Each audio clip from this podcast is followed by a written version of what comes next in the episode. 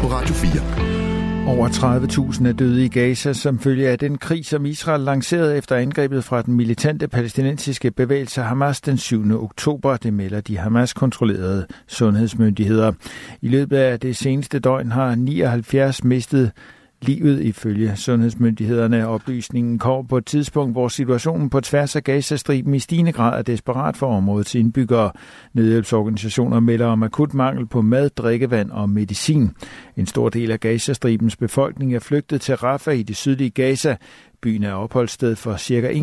1,4 millioner af Gazastribens 2,3 millioner indbyggere, og Israel har varslet en offensiv mod Hamas i byen. Hamas har særligt været i omverdenens sygelys siden angrebet i israelske byer, kibbutzer og en festival 7. oktober sidste år. Her blev 1200 primært civile dræbt og 240 personer taget som gisler. Omkring 100 holdes fortsat fanget. Tidligere på ugen lød det fra USA's præsident Joe Biden, at han håber på våbenhvile mellem Israel og Hamas med start mandag den 4. marts. En eventuel våbenhvile som den på omtrent en uge tilbage i november er dog stadig ikke formelt aftalt.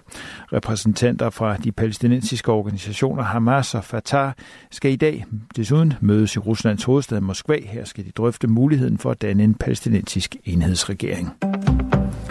Dansk producerede komponenter har fundet vej til to stykker russisk militærudstyr, som har været aktivt i brug på slagmarken i Ukraine. Berlinske kan i dag berette, at forskergruppen The Yermak McFall Group har fundet danske komponenter i det russiske militærudstyr, som forskerne har undersøgt.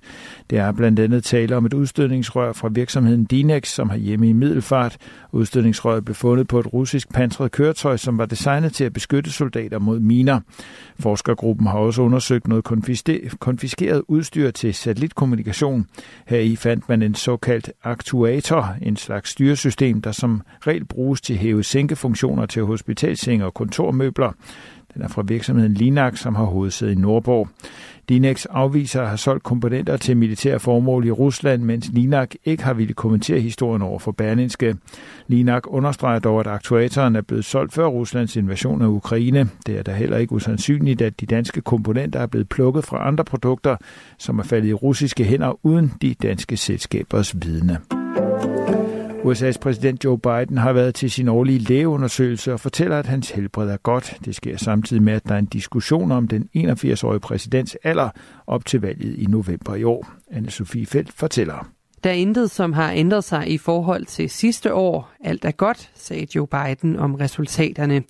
Sidste år blev Biden erklæret i stand til at udføre sine opgaver som præsident til fulde. Joe Biden jokede, da journalister spurgte, om lægeundersøgelsen gav grund til bekymring inden valgkampen. De synes, jeg ser for ung ud, sagde Joe Biden til journalisterne. Kevin O'Connor, som har været Bidens læge igennem længere tid, var glad for, hvordan det hele gik. Han siger, at et hold på i alt 20 læger havde bidraget til undersøgelsen.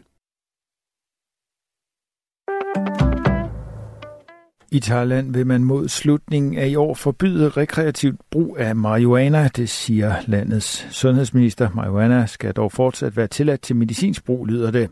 Thailand var det første land i Sydøstasien til at afkriminalisere stoffet. Det blev i 2018 tilladt at bruge til medicinsk brug og i forskning, og i 2022 blev det også tilladt til rekreativt brug. Det blev samtidig tilladt at dyrke til privat brug. Den beslutning skabte en industri, der vurderes at nå en værdi på op mod 1,2 milliarder dollar i 2025. Det er som følge åbnet tusindvis af butikker, der sælger cannabisprodukter